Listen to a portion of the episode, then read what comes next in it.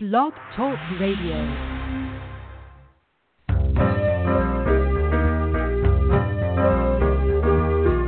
You're listening to Starseed Radio Academy, empowering Starseed to better serve the planet.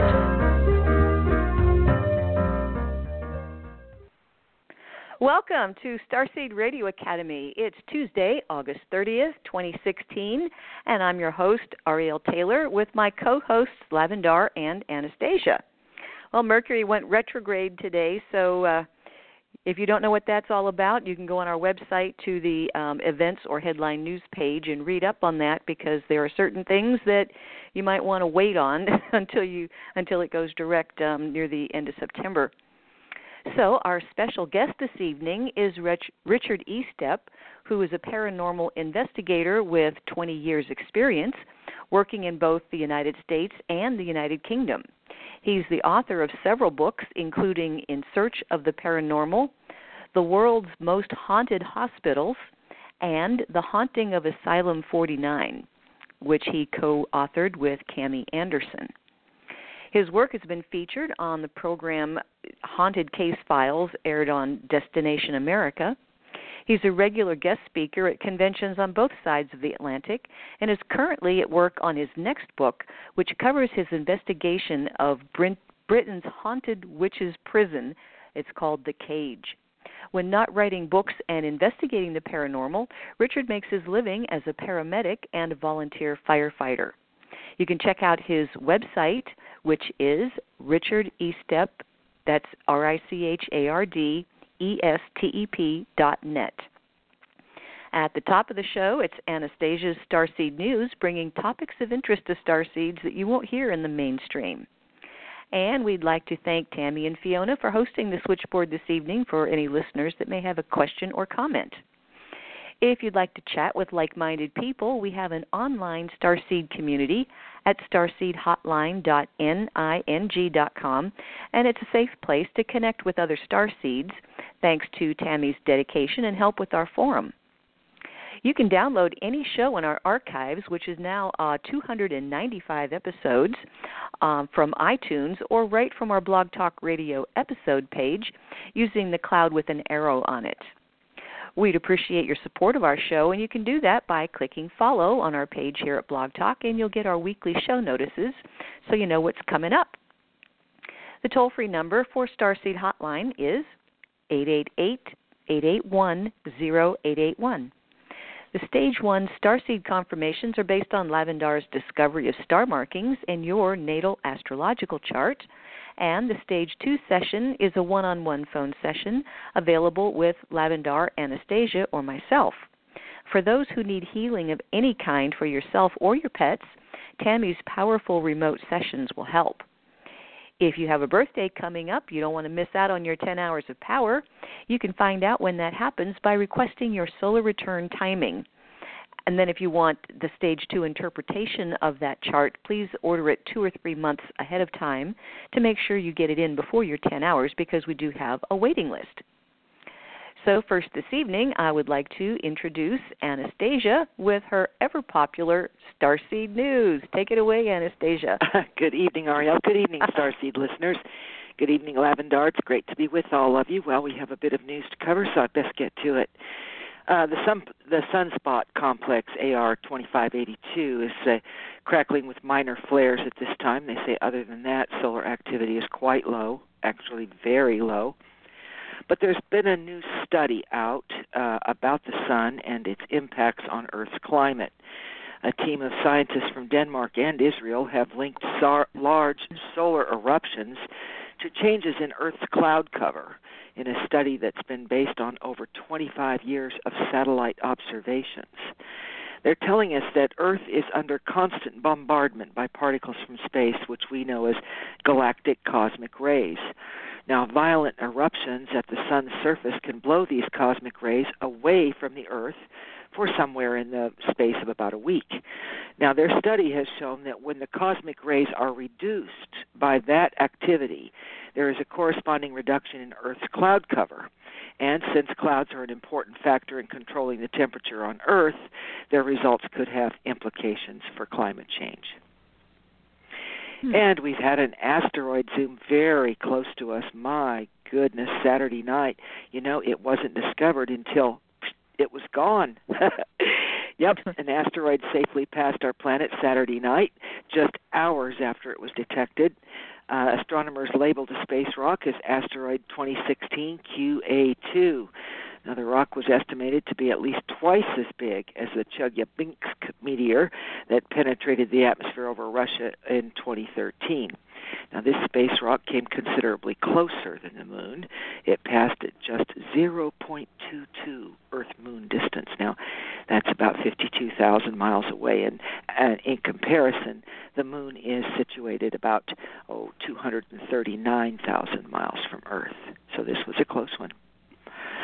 Well, Japan scientists have detected a rare deep S wave, earth tremor, an S wave earth tremor for the very first time. And, you know, I read this headline and I read the article and I thought, well, if they're detecting it for the first time, how do they why uh, it seems like it should be unprecedented instead of rare. But anyway, be that as it may. They've never found it before, and indeed, I guess it's rare, unprecedented. Scientists who study earthquakes in Japan said on last Thursday that they've detected a rare deep earth tremor and tracked its location to a distant and powerful storm in the ocean. Now, they use seismic equipment on land and on the seafloor that usually detects Earth crust crumbling during earthquakes, and they found a tremor which they call an S wave microseism. Now, the findings were published in the U.S. journal Science, and they say it could help experts learn more about the Earth's inner structure and improve detection of earthquakes and oceanic storms. So, uh, bad ocean storms then can create quakes. Now, they say that this S wave is something that people feel during an earthquake. When you're in a quake and you feel the movement, that is the S wave going on underneath your feet. Well, there's been a brand new 4.4 magnitude aftershock in Italy, rattled the region, and not far from the uh, town in central Italy where that area suffered a deadly earthquake about four days ago. Now, the powerful earthquake hit, uh, the big one, hit on Wednesday night, last Wednesday night, leaving at least 290 people dead, and the death toll was still rising. A number of towns and villages were reduced to rubble, as I'm sure many of you saw that on mainstream television.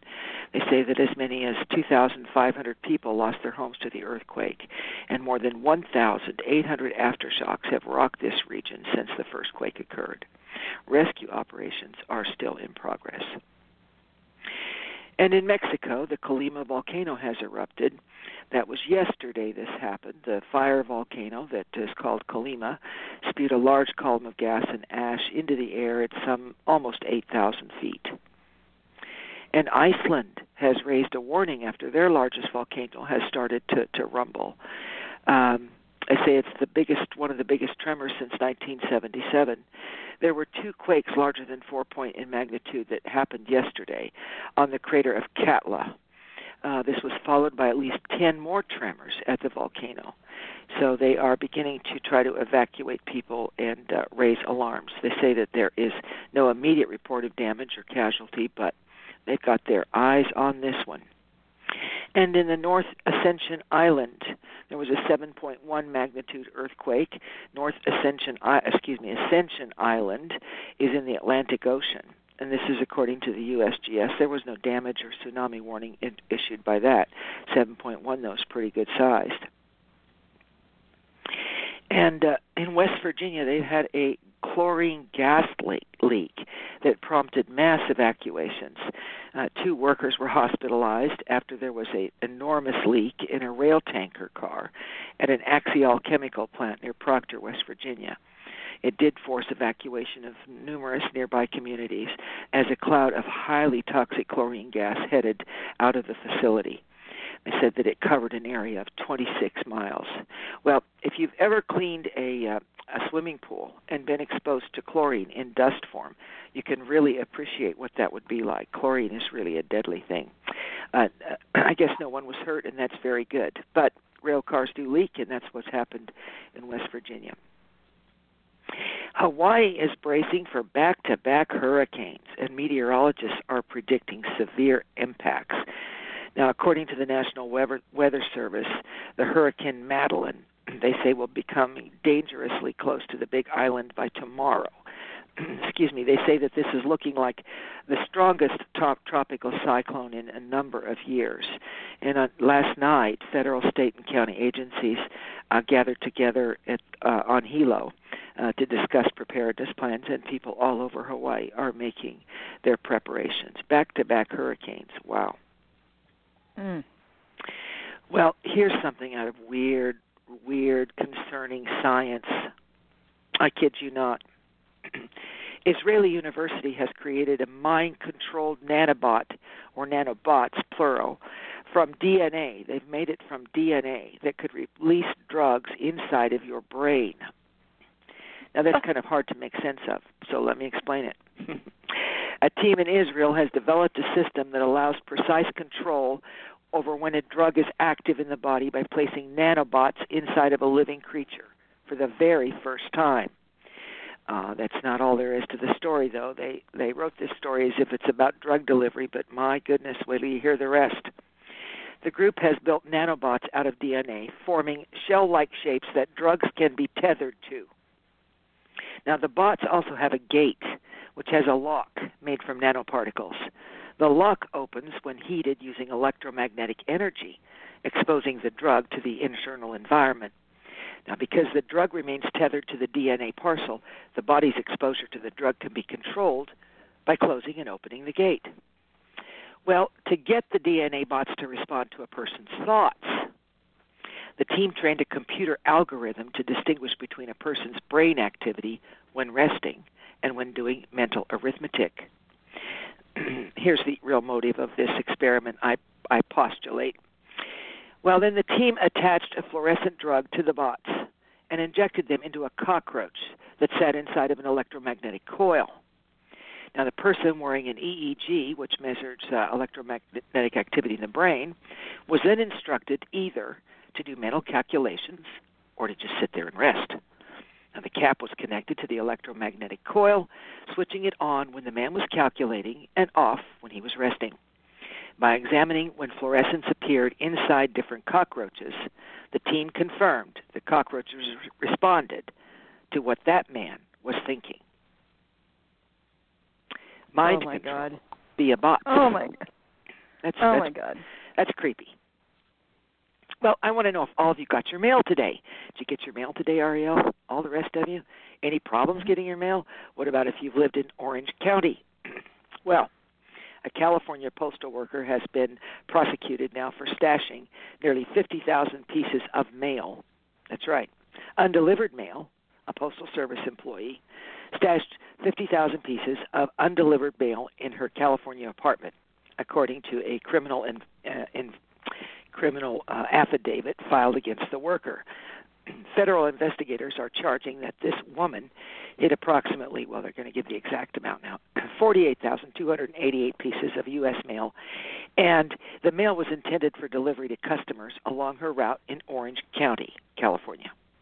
Now, in similar previous prosecutions, can you believe it's happened before?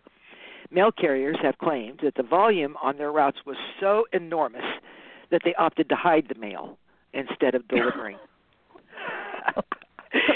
so don't blame your next door neighbor if your package didn't get there. It's, it just might be the postman decided he didn't want to lift anything today. Oh my word. That's wild. That's wild.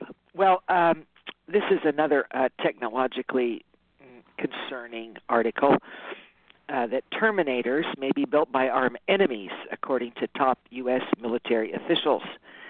They are saying that the future of war will involve autonomous robots instead of humans. And this is according to an Air Force general and vice chair of the Joint Chiefs of Staff, who warned that enemies could build Terminator like machines to fight in battlefields. And speaking at the t- uh, Think Tank Center for Strategic and International Studies in Washington, he said the technology could be developed in, guess what, 10 years, and that the world's biggest military should pun- could punish and should punish anyone who pursues such weapons. except us, of course, probably. anyway, he said this is about an entirely robotic system, completely autonomous, that is not dependent on one human decision. We're told by the technologists that we're only a decade or less away from that capability. Don't these people watch Star Trek? Man, Star Trek. You know, you know. I mean, if you watch Star Trek, you'll see why that's not a good idea. Yeah, like the Borg, for instance. Yeah. Stuff like that. Yeah, but I mean, yeah. like it's sci-fi novels are are becoming real. They are real. Truth is stranger than fiction. Well, here's something interesting for us as Starseed. There's been a strong spike in radio signals that has been traced to a sun-like star that is sparking SETI's interest. SETI researchers are buzzing about a strong spike in radio signals that seem to come from the direction of a sun-like star in the constellation Hercules, known as HD 164595. Now, the signal, they say, conceivably fits the profile for an intentional transmission from an extraterrestrial source. But it could also be a case of earthly radio interference or a microlensing event in which the star's gravitational field uh, focused stray signals coming from much farther away. They always have to put that part in there. Anyway, in any case, the blip is interesting enough to merit discussion by those who specialize in the search for extraterrestrial intelligence, or SETI. And the apparent source of the signal is interesting for a couple of reasons. One, it's a sun like star, about 95 light years away from Earth, not very far. And it's already known to have at least one warm Neptune planet. Now, there could, of course, be other planets still undetected in this particular system mm, maybe the signals are coming from that direction. So they're going to investigate it. They're having meetings about it as we speak. Well, how many of you have ever heard somebody declare that they're going to live to be a 100 with their nose up in the air like it's going to be such a fantastic accomplishment? Well, do you know that an Indonesian man claims to be the longest living human in recorded history? And uh, he says now that he's just ready to die. He was born on December 31st, 1870. He's 145 years old. They say that he's that he has confirmed uh, that his date of birth is genuine. 145 years old, and he's just now ready to kind of give it up. What about that? The last I heard about the longest living human on Earth was like 112, something like that. Well, this supersedes this by a lot. Well, there have been several UFOs seen flying over Yellowstone. That's right. Chilling footage is revealing several large UFOs flying over Yellowstone supervolcano, which alien hunters are now suggesting might be an alien base. Now, uh, sweeping through the clouds above Yellowstone National Park in Wyoming appears uh, what looks to be a massive flying cylinder more than 300 feet long above the Yellowstone supervolcano. UFO hunters are saying that NASA has been interrupting its live feed whenever a UFO is near its International Space Station. And while scientists have long speculated that an eruption of the massive volcano could kill 100,000 people, UFO hunters now believe that the vo- explosive sound of molten lava serves as a feeding source for alien life forms that are drawing on the volcanic energy. What do y'all Hmm. think about that? Could anyway, be. that that comes from Sputnik magazine, by the way. You don't find stuff like that in American footage. Well, we all love dogs, don't we? I know Ariel, you Uh. and I love dogs. Well, scientists have found evidence that dogs understand what you're saying. Now, I've known that all along, huh? And Of I've been to other, of course, and I've been to other Of countries or course. been been visiting foreign friends that might speak Spanish, and you say that something to the dog, and he acts like he can't hear you, but you say it in Spanish, and he responds perfectly. Right? They learn the language and they know what you're saying. Well, scientists have found evidence to support what you and I and other dog owners have long known, Ariel, that dogs really do understand at least some of what we're saying. Researchers in Hungary have scanned there we go again, scanned the brains of dogs as they were listening to their to their trainer speaking to them. And they were determining which parts of the brain these dogs were using. Well, what they found out was that the dogs processed words with the left hemisphere, while information, or intonation, excuse me, tone, was processed with the right hemisphere, just like us, just like humans. And what's more, the dogs only registered that they were being praised if the words and intonation were positive, meaning the words spoken in an encouraging voice or meaningful words in a neutral tone didn't have the same effect they read your meaning. So, researchers are saying that these findings suggest that the neural capacities to process words that were thought by many to be uniquely human are actually shared with other species. And this study has been published in the journal Science. Is that cool? Oh, well, finding what we've already Science known. is just catching up with the, uh, constantly catching up with what the rest of us knows, and when it's not catching up with the rest of us with what the rest of us knows, it's just getting into mischief. So there you have it. Uh, going to be a great show tonight, Ariel. I'm looking forward to it, It, and we'll sure catch is. you again next week. I hope you all have a beautiful week. Well, thank you so much, Anastasia, for bringing us the Starseed news. Um, and we'll look forward to it uh, again next week. So, with that, I am going to um, bring our guest online, and um, I have to apologize, Richard. I mispronounced your name. It's Richard Estep. So, let me get your mic open here. Hello, Richard. Good evening. How are you? I'm just fine. Let me get Lavendar on. Okay, Lavendar, can you hear us? Yes, I can. Alrighty, then take it away. Okay, Richard, this book that you've written, The Haunting Asylum of uh, The Haunting of Asylum 49 is an absolute fantastic read and what a wonderful writer you and and and Cami have been bringing this information forward. So, let me ask you at the beginning, when did you start getting interested in being a paranormal investigator? Well, I would I would say that I've had a lifelong interest in, in the paranormal, uh, stemming from when I was a, a young boy and grew up in a house that, according to my grandparents, was very haunted. And although I never experienced anything paranormal there myself, it left me with a fascination to learn more about the subject, which is what led me to eventually joining the team and conducting investigations for myself. Okay. So, uh, bring us up to speed on how you found this amazing um, uh, place. I, I was noticing when I was reading the book that there's quite a history of land there. It was Indian land, and then the, the the Donner Reed Party came through there. A lot of stuff's been happening on that land where this hospital was built. Can you uh, tell us a little bit more about that? Well, the the hospital has an interesting location itself because it is situated next to the town cemetery. And so you have um, also the rear part of the hospital building itself is a retirement home for senior citizens. Next door is the town cemetery and the hospital itself, which is now converted into being a Halloween haunted house attraction.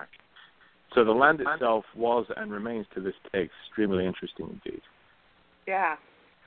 So give us a, a, a little taste of some of the things that you found in this hospital.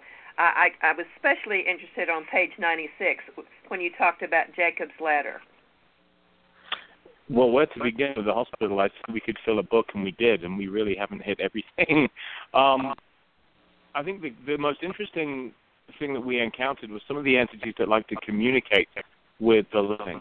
Uh, so it's it's one thing to get residual uh, encounters, the sounds of um, a hospital going about its everyday business, you know, the sounds of life support machines and uh, chatter coming over the PA system and doctors and nurses talking and wheelchair wheels squeaking. All those kind of things are fairly common. But we also had a number of sessions um, conducted with spirit boxes and with um, uh, EVP recorders where we were able to make contact with what seemed to be some very intelligent and not always nice spiritual entities there in the hospital. Yeah, tell us a little bit about your communication with Robert. With um, Robert. Yeah. Well, I think we that can't was be his sure. name. Um, Well, we we can't be sure who we were communicating with, which is quite interesting. Robert is one of the entities at the asylum, but uh, there are multiple, and at least one of them likes to pretend to be the waters significantly. Uh, the most uh, intriguing interaction we had was in the hallway outside room six, uh, which, thanks to the fact that again this is now a haunted house attraction, has been renamed, renumbered rather, room six six six, and a series a series of um, interactions that we had with an SB11 spirit box, which, if you're not familiar with this device, it basically scans radio frequencies, and it's hypothesized that uh, discarnate entities can use that to to deliver phrases, deliver sentences. This device began talking to us and answering our questions, um, including listing the names of several investigators present, including my own, uh, throwing a couple of insults at me, and then being rather sexually suggestive of one of our female investigators, who also happens to be a registered nurse. wow. How'd that go over? Well, you don't mess with a registered nurse, so she did not take that um, uh, in her stride. She, I should say, she did take it in her stride. She did not take it lying down. She was very clear about not being uh, spoken to in that particular manner. Hannah. Yeah. So tell me, how did you meet Cami? Your Well, I was working on a former book, and I'd heard uh, Asylum. you're you're you're blipping in and out. Are you stationary with your cell phone? Yes, I am. I am. Okay. So as I was saying, I was working on a book called The World's Most Haunted Hospitals, also with, Ca- um, excuse me, not with Cami.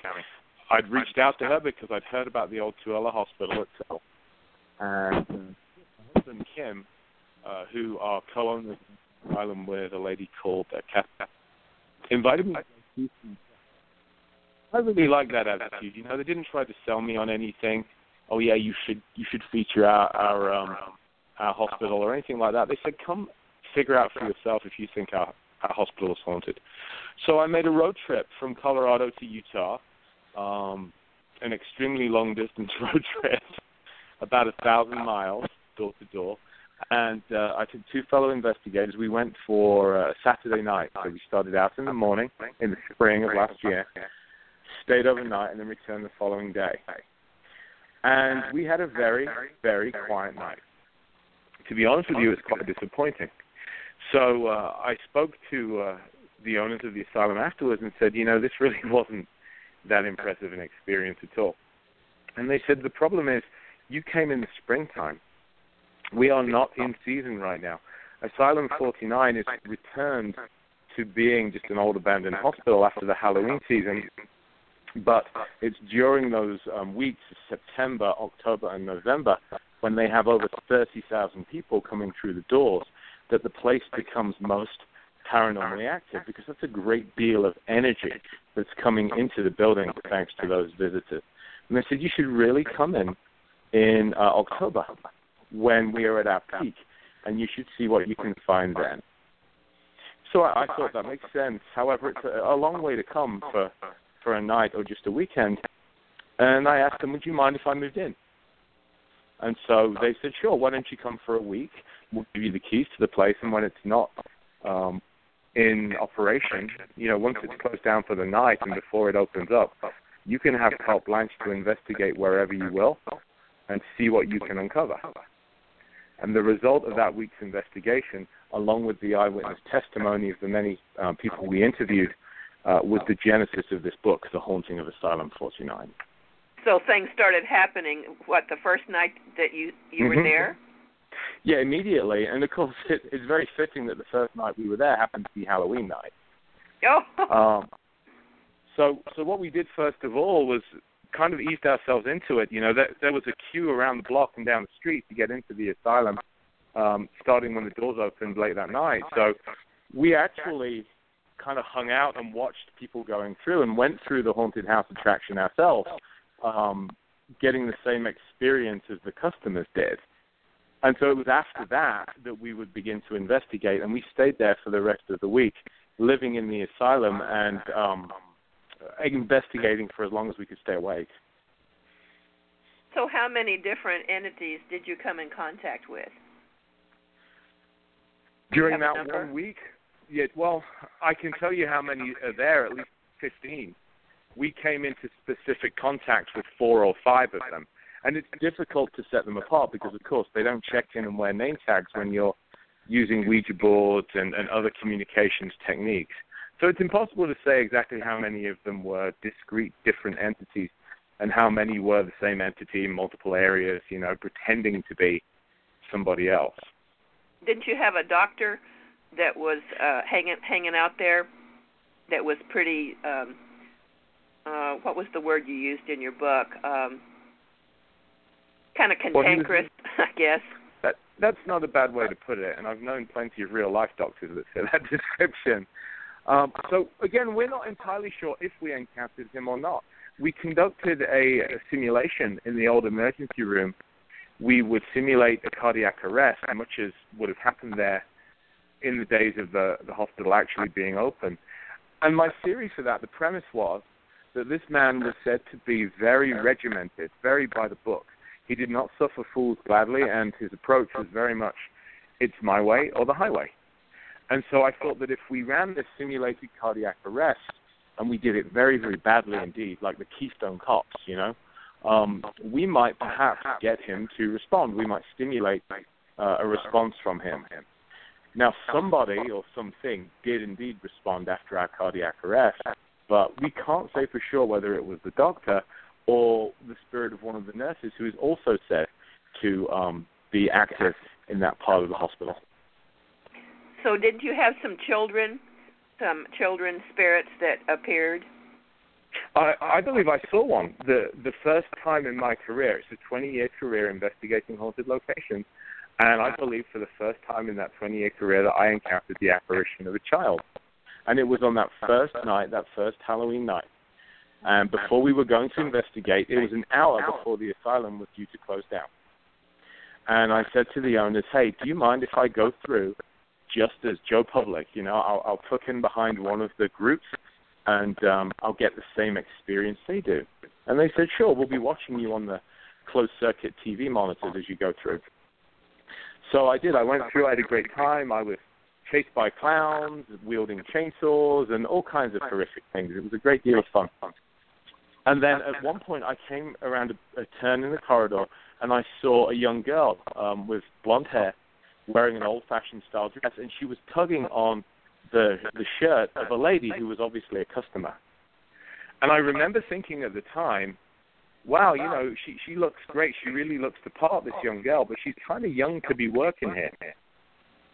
And I'd find out afterwards that this girl, who appeared to have eight years of age, most of the staff, uh, the volunteers at Asylum 49, are at least 13 or 14 years old.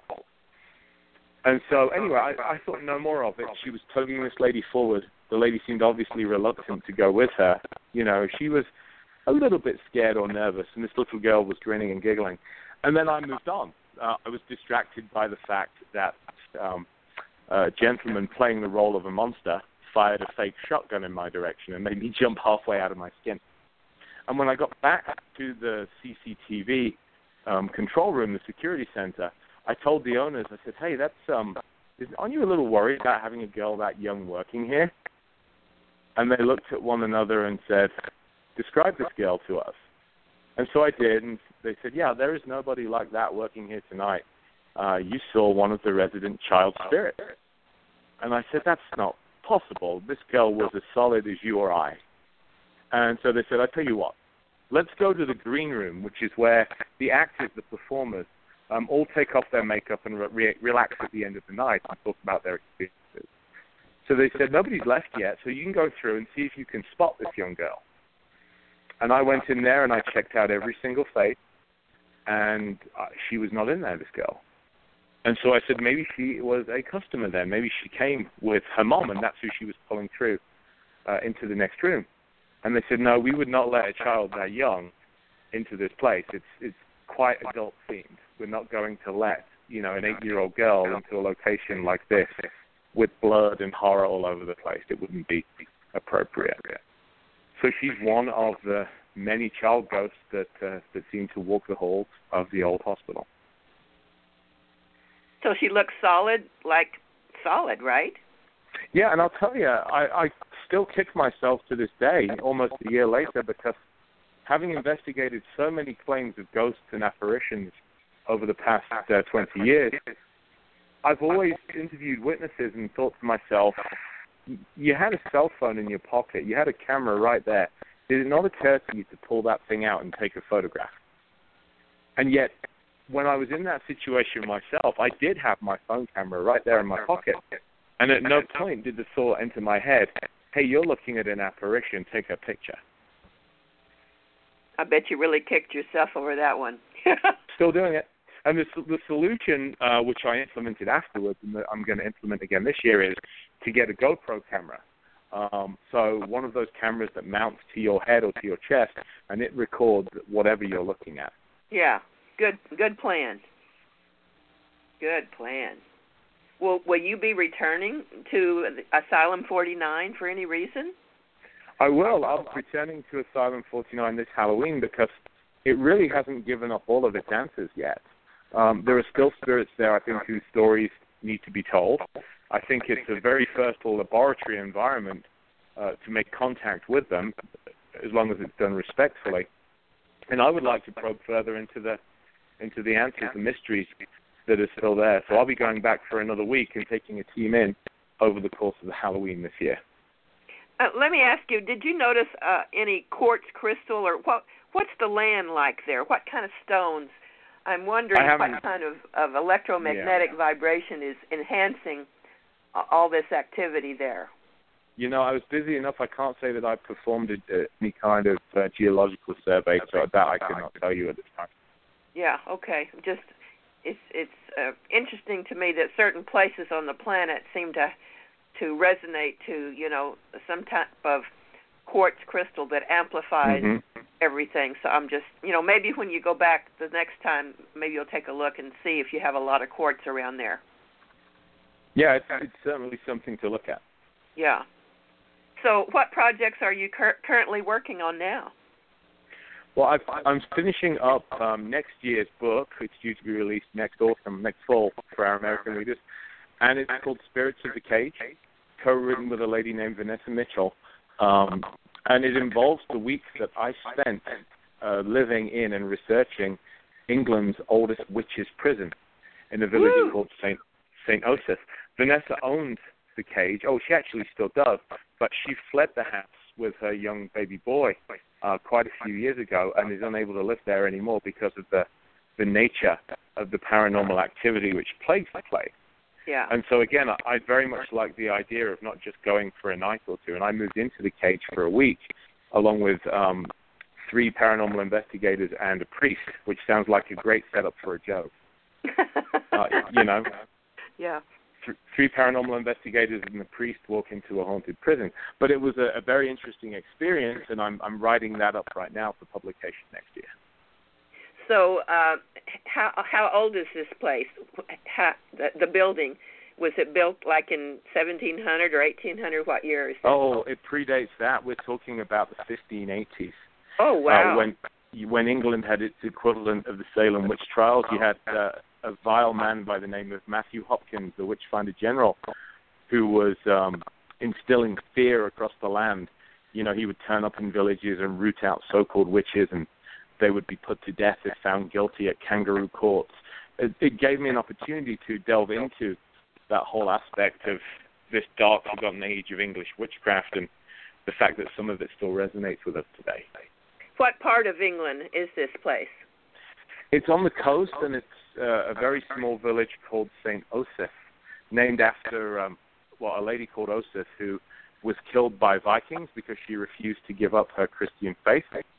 And as the tale goes, um, Osyth was beheaded. She picked up her own head, walked back into the village that would soon be named after her, hammered on the church door three times, and then dropped her head and fell down and died. Whoa! oh, that that's going to make a good movie. it certainly could. It certainly has all the ingredients, and it was a fascinating case to investigate and a location to spend some time in. So I'd be delighted to come back next year when that book is released and, and tell you some more about Kate. Uh, we would love for you to come back and tell us about that. Absolutely. But what's the most haunted place that you've ever spent time in? You know, that's a that's a really tough question. I'm going to go. I know this sounds like a very cheesy answer, but I am going to go with Asylum 49. Um, not just because that's my most current book, but because the week that I spent living there was, I think, the most bizarre and paranormally active week I've ever spent in my entire life.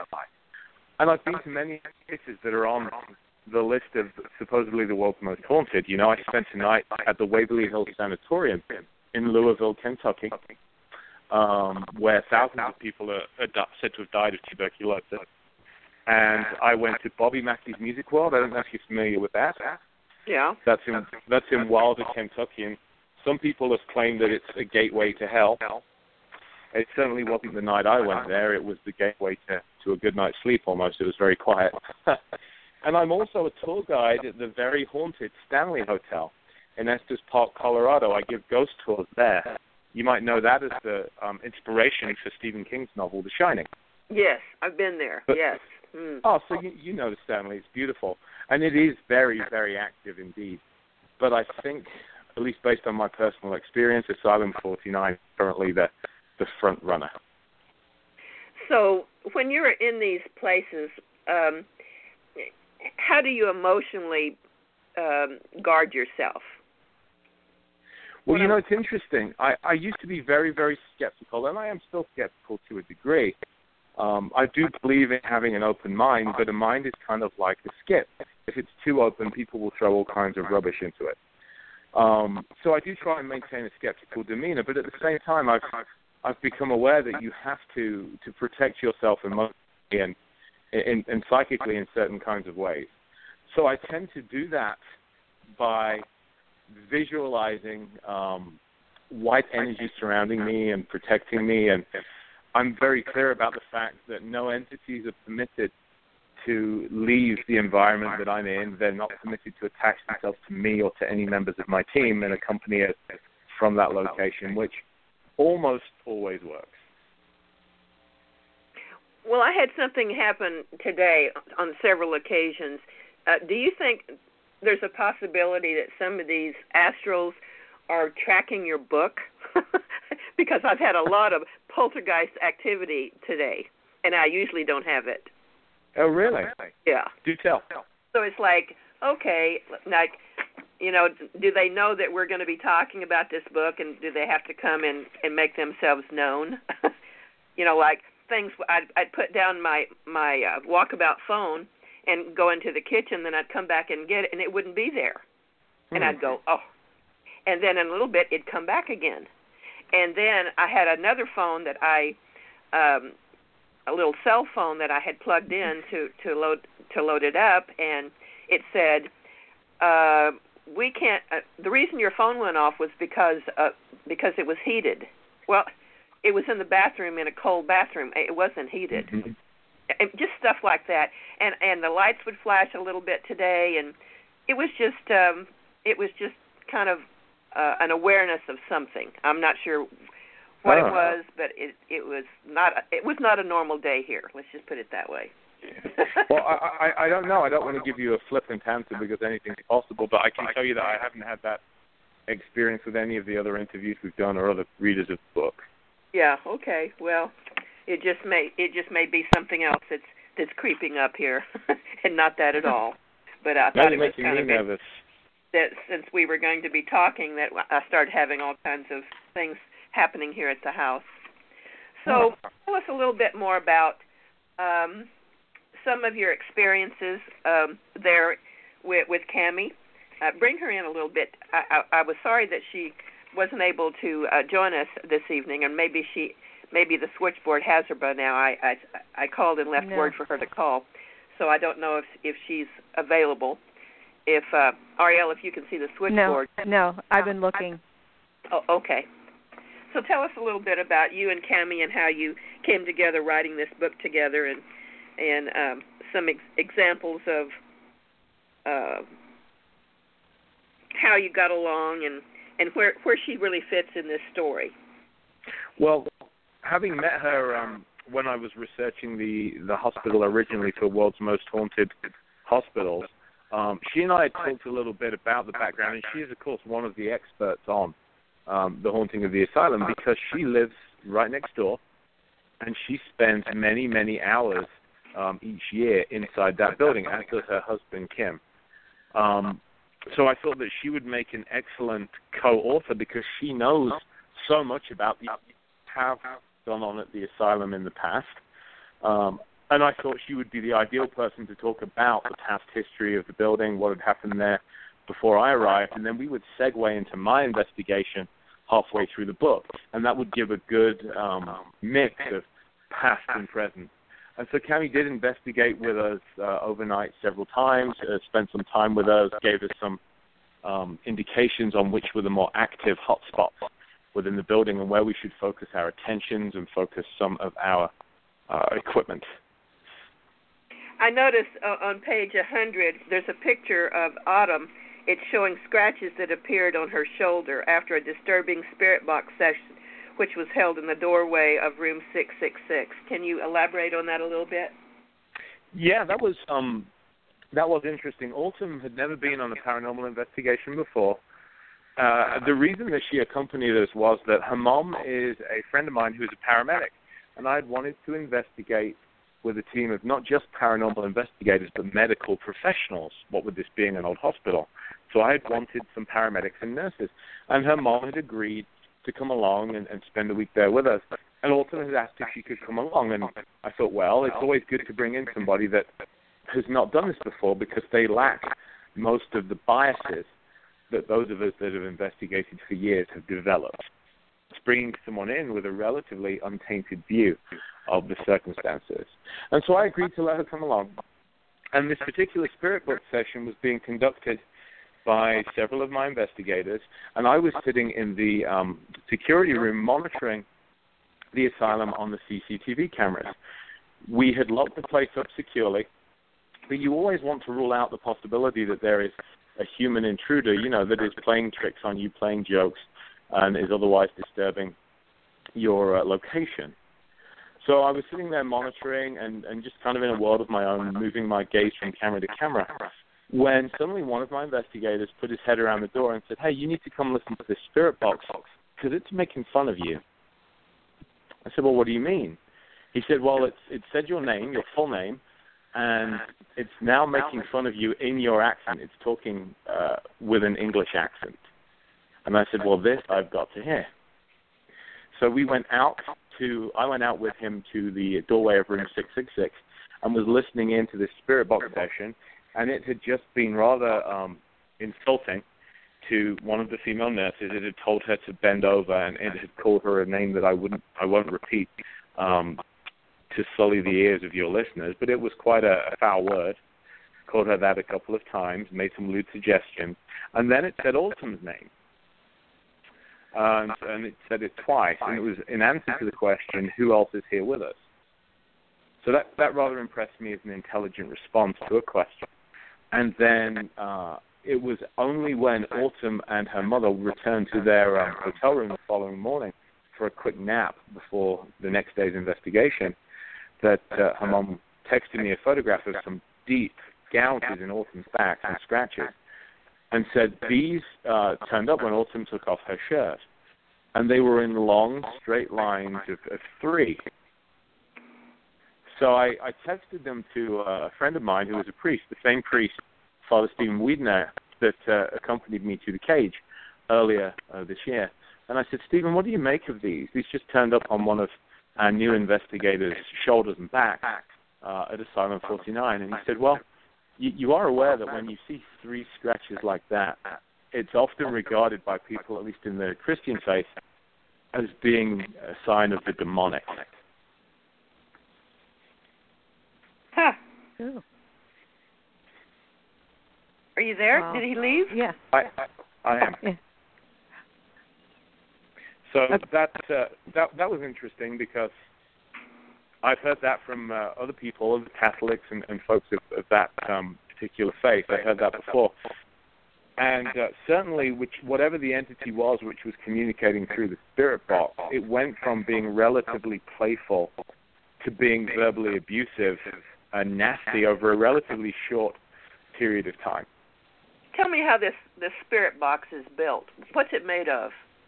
Well, it's essentially a radio frequency scanner, and it hops through um, uh, various radio frequencies at a rate which you, the user, set.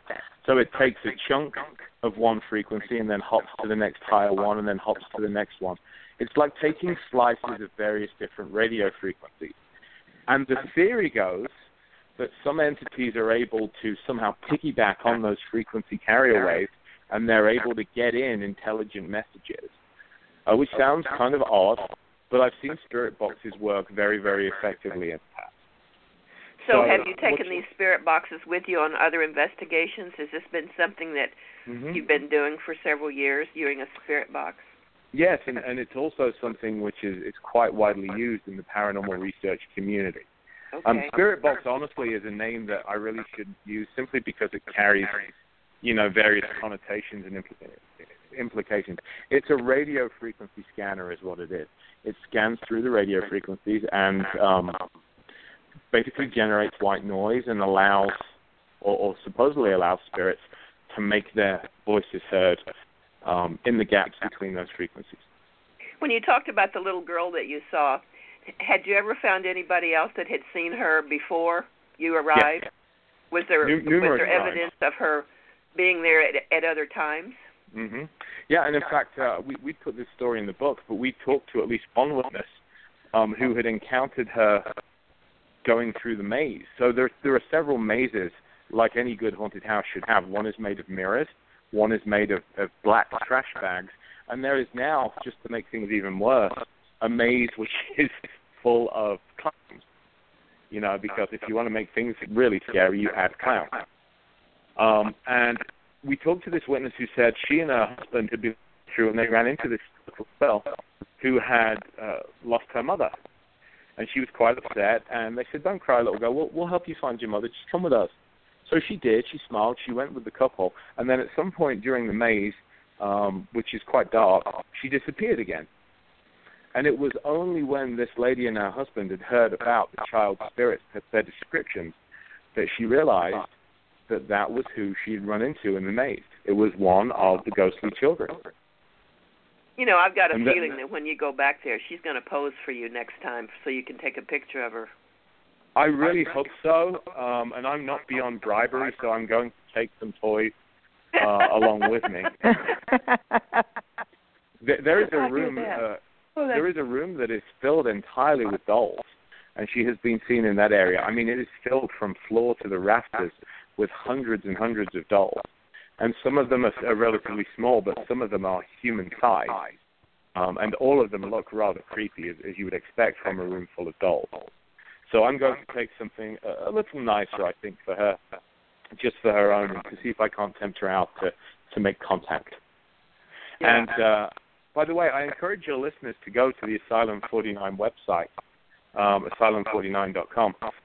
And if they do that, they can hear some EVPs. And one of the EVPs, which was recorded, is the girl herself singing. It's oh. a very, it's no pun intended. It's a very distant, haunting voice. Uh, quite plainly, a little girl singing, and they also recorded a little boy who is asking his mother for a blanket because he's cold. Huh. Wow. I noticed that you mentioned the Green Mile in here a lot. I, I mm. haven't read that chapter. Is, is that something that that would be interesting to for our listeners to know about? Well, I hope so, or I haven't done my job properly. okay. Um, the, the, the Green Mile is um, the nickname of a long stretch of corridor, which actually leads to a pair of locked doors, behind which is the retirement home for senior citizens. And that retirement home actually is closing down in February of next year, and they are moving the senior citizens to a newer um, facility. At which point, it will become part of Asylum 49. Um, but on either side of the Green Mile, you have some very interesting rooms. Um, one of them is built as if it is a cabin in the woods, and it is the beginning of the older part of the hospital, and is haunted by a very negative, dark entity that's nicknamed the Guardian. And it's a part of Asylum 49 in which quite a few of the guides, um, quite a few of the volunteers, will not go alone or will not go at all because of the experiences they've had with this particular spirit. Hmm. Wow. I wouldn't go. oh my goodness. Well, I I did. I went I went after him, um, and and had a very interesting confrontation with him. Well, tell us what happened. Well, he it's important to know that he's he's no he's called the Guardian, which sounds like a rather reassuring um, nickname, doesn't it? But it's he's called that because in life, at least, he's said to have been the guardian of secrets. He was that employee of the hospital that liked to know everybody's business, and he took the approach that knowledge is power.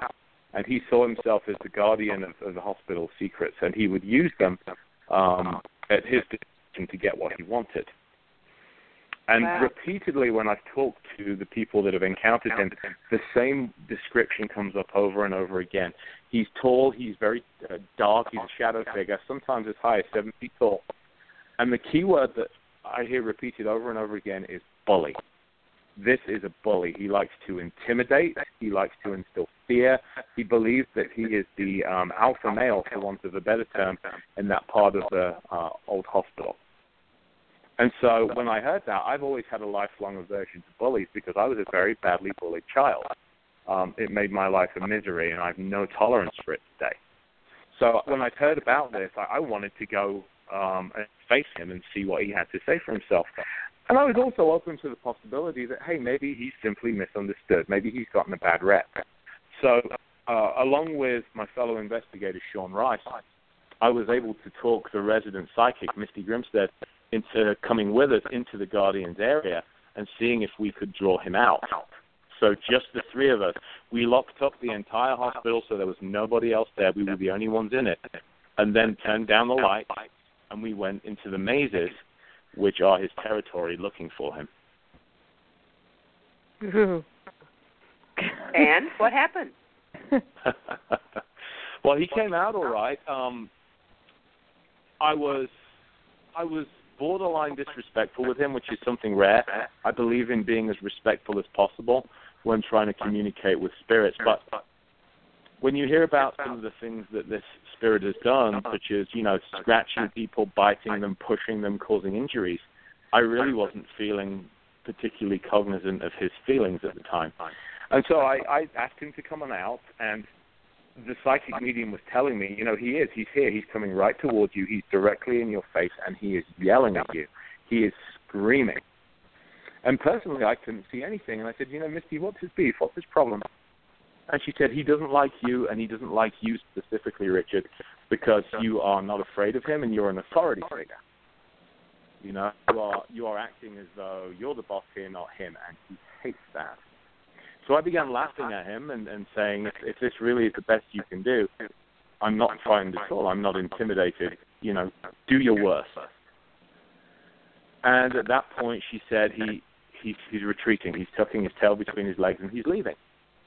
And I was very, I would have found it very, very easy to just write that off as something she had been making up. You know, it's, it sounds like a great story. But then we heard the clump, clump, clump of footsteps walking away from us, getting further and further into the maze until they vanished.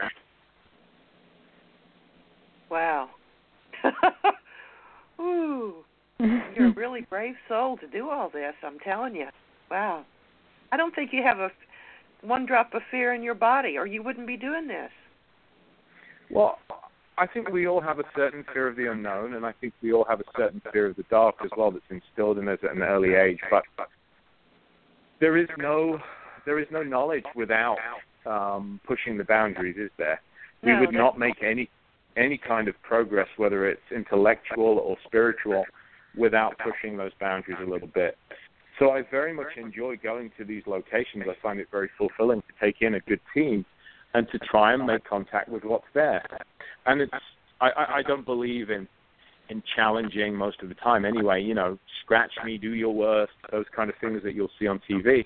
I'm not an advocate for that. I'd rather try and communicate and build some mutually respectful uh, relationship and have that kind of interaction with the entities that are there. But sometimes they don't want that. They they will react um, aggressively, and such was the guardian's nature. Right.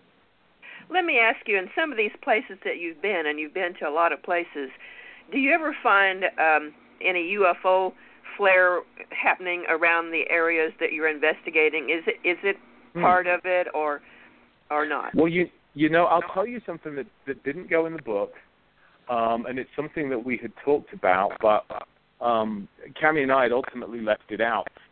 There has been more than one visitor to the asylum that insists they have seen the figures of alien creatures in Asylum 49, with with large bulb, with large bulbous heads and elongated fingers.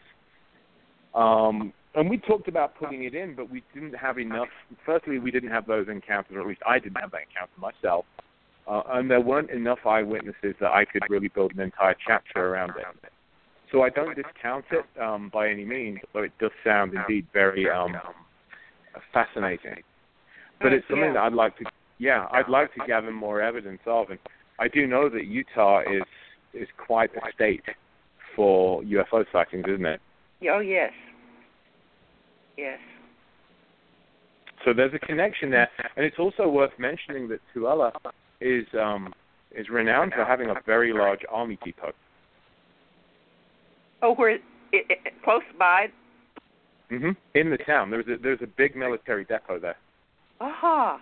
Huh.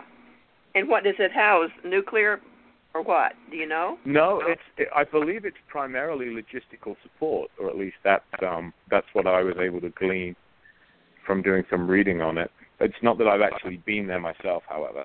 I wonder what the government knows about these kinds of things where where where you've been investigating or You know, I don't know, but in the in the case of this, perhaps you you or one of your contacts could find out more than I've been able to. okay. All right. Well, I tell you, I really think this is a, a fascinating book, and the way it's written, you know, um, you write so well that you can just see through your eyes as you're, you know, writing, and that's that to me that's the mark of a, of a wonderful writer. But at this time, I'd like to um, uh, pass you over to Ariel, my co-host, and she has the switchboard. And would you be willing to answer some questions, maybe from some people that maybe want to call in? Absolutely, I'd be delighted. Okay. delighted. been my my pleasure talking with you. And when you do finish your next book, please contact us. We'll have you back on. So back Absolutely, to you, I will. Ariel. Okay. wow. Yeah. it takes quite a bit of courage to uh to walk into the unknown as you have done. And um right now if there is anyone that has a question or comment for Richard, if you're already on the switchboard, um you need to um just press 1 so we know you have a question. If you're listening on the computer, then you need to dial 917 889 8292 and then once you're in press 1 and um, that that process is going to take a few minutes here. So um, your let's talk about your your first book in search of the paranormal. Is this like chronological? Was that your first book? It was the second one. Well, it was the first that I wrote, but the second one published, and it is essentially my uh, autobiography of at least my uh, paranormal research. So, In Search of the Paranormal starts when I was a, a small boy and looks at my early life initially, at least, and then gets into my first experiences with a, a paranormal research team, and then looks at some of my more interesting cases over the past 20 years. and was that um, primarily in England You know, I put in a, a 50-50 split roughly. So half of my cases roughly were British, and then half were American. And it kind of breaks down today that about a third of my cases are British because I I live in the USA in Colorado, and I have to fly home to investigate. So about a third of them these days are done in the UK, and the remaining two thirds are done in the United States. But I put in about a 50-50 split um, for the book, just to in, interest readers on both parts sides of the Atlantic. Mhm. And are there, um, at least in the spirit realm, um, is it the same? I mean, there's no difference between the you know British ghosts and American ghosts. The the mo, the the um, you know the typical things uh, don't really matter what country you're in as far as they're concerned. Is that true? Well, the British ghosts have worse teeth. Um, no, in all, in all seriousness, no, not really. Um, I mean, you tend to find that the locations in England are much older. I spent I spent my summer investigating uh, with some good friends of mine, Jason and Linda Fellon, and um, I spent the summer investigating an old castle on the Scottish border, you know, which is hundreds of years old, and we investigated an old mansion from uh, Victorian days, and then we investigated a, a private residence that was home to the world's most violent reported poltergeist uh, incident on record you know, so that was quite a diverse range. Um, and, and I think here in the U.S. we tend to see more relatively modern haunting things because there isn't quite that same recorded um, centuries upon centuries of history here. Well, that makes sense. And have you have you gone to um, Scotland, Wales, or Ireland? Yeah, Scotland was something we did this summer with Kielder Castle on the border. Um, that was absolutely fascinating indeed. That was near a, a very old historic border town called Carlisle. And so we got to get into a little bit of the, the Scottish history. Um, Wales, not yet, but it's it's somewhere that I would like to get to again uh, later on for future cases. And much the same is true for Ireland. Ireland has a very very rich um, folklore of ghosts and hauntings. It's it's so embedded in the culture, and I would very much like to do an Irish ghost tour at some point in my in my coming career. Well, that yeah, that would be really something. And yeah, you're right about the. I mean, the the history. Um, you know, goes back much farther. American history is only a couple hundred years old, so. Uh, I know well, in, I, in, I think you, you do have the Native American history here. It's not that there weren't events; it's just the fact that this was, you know, relatively speaking, the New World, and a lot of what would have happened wasn't documented in the same way as it was in the, in Britain. Right. Yeah, and I don't suppose there are that many um, Native American structures that have endured centuries. Yeah, I, I, uh, that may well be the case. Certainly, there isn't the um, the the structures aren't still standing, or at least as many of them as we have in the UK. Yeah, yeah. So yeah, I mean, it would. Uh, I I, I spent a night in a castle, and I really wanted to have something happen. Um, and this was in Wales, but mm-hmm. um, I stayed up all night, and I was really disappointed because I thought for sure that they were all haunted, but apparently not. But, well, another uh, way, maybe it may well be that it just wasn't that night. Just wasn't that night. Yeah. Well, it, it's probably for the best because uh, you know I could have been psychologically scarred um but yeah, it, it's just absolutely fascinating. And um, I'm still looking. I don't think we're going to have anybody um, calling with questions, but um, it has just been a, a wonderful uh, show having you tell about your work and some of the things that a lot of people just, you know, shy away from. But there is there are so many mysteries that need to be solved. There are indeed, and it's it's uh, a search that I don't see ending um, anytime soon. Well, uh, you know, people cross over every day, and if they're unsettled or um, un- unresolved business, then uh, it will continue. There's never going to be a shortage of, of beings in the fourth dimension in the astral plane. so in that you you do have a um, you know unlimited career to continue because there's always going to be new stories and new um, occurrences. That's right, and long may it remain so because I'll I'll get the answer I'm looking for personally, if nothing else, when all's said and done. And what is that? What is the question that what is driving you? The motivation? Well, I'm very much interested in knowing what happens to us after we die. If if some part of us survives, and what form that that takes. Well, it seems like it, it seems like you've you've got that answer because there are certainly you know beings that have crossed over that you've made contact with in in various ways.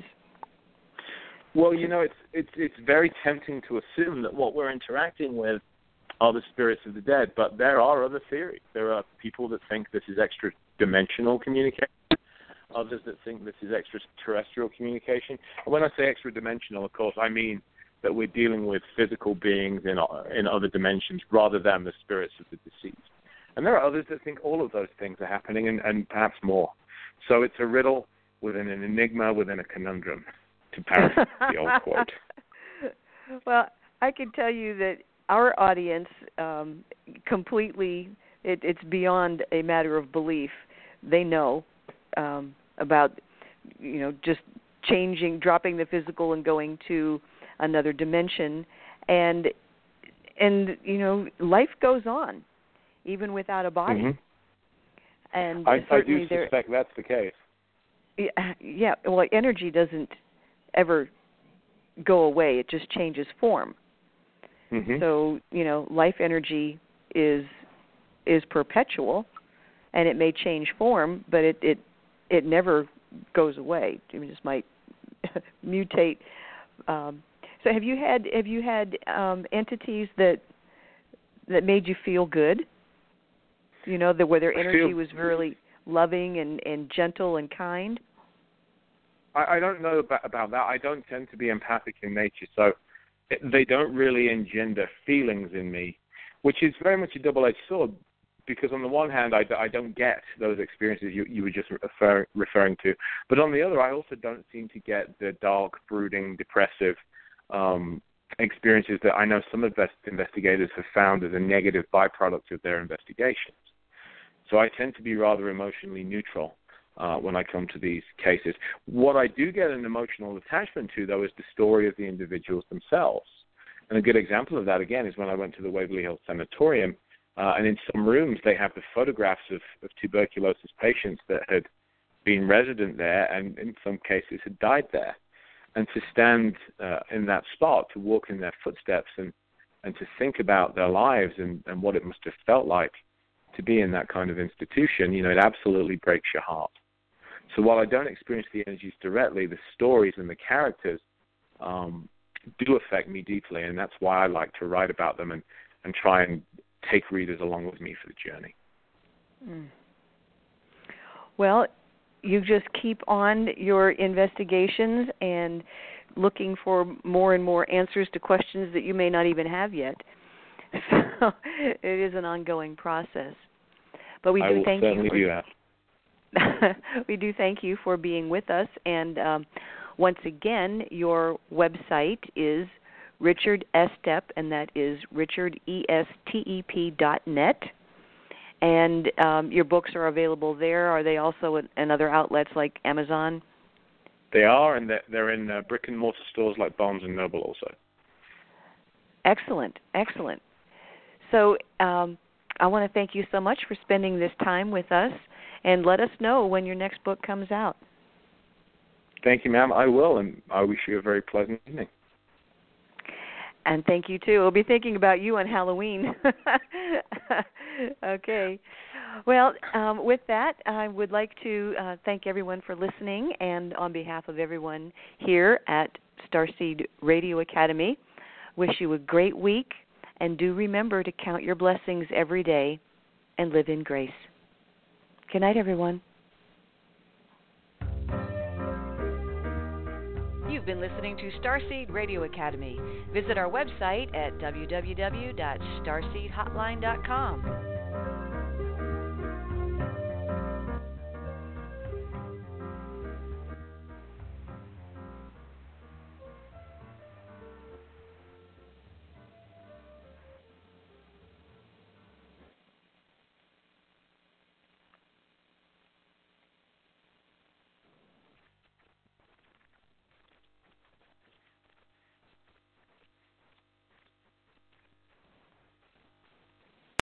With Lucky Land slots, you can get lucky just about anywhere. Dearly beloved, we are gathered here today to. Has anyone seen the bride and groom? Sorry, sorry, we're here. We were getting lucky in the limo and we lost track of time. No, Lucky Land Casino, with cash prizes that add up quicker than a guest registry. In that case, I pronounce you lucky. Play for free at LuckyLandSlots.com. Daily bonuses are waiting. No purchase necessary. Void where prohibited by law. 18 plus. Terms and conditions apply. See website for details.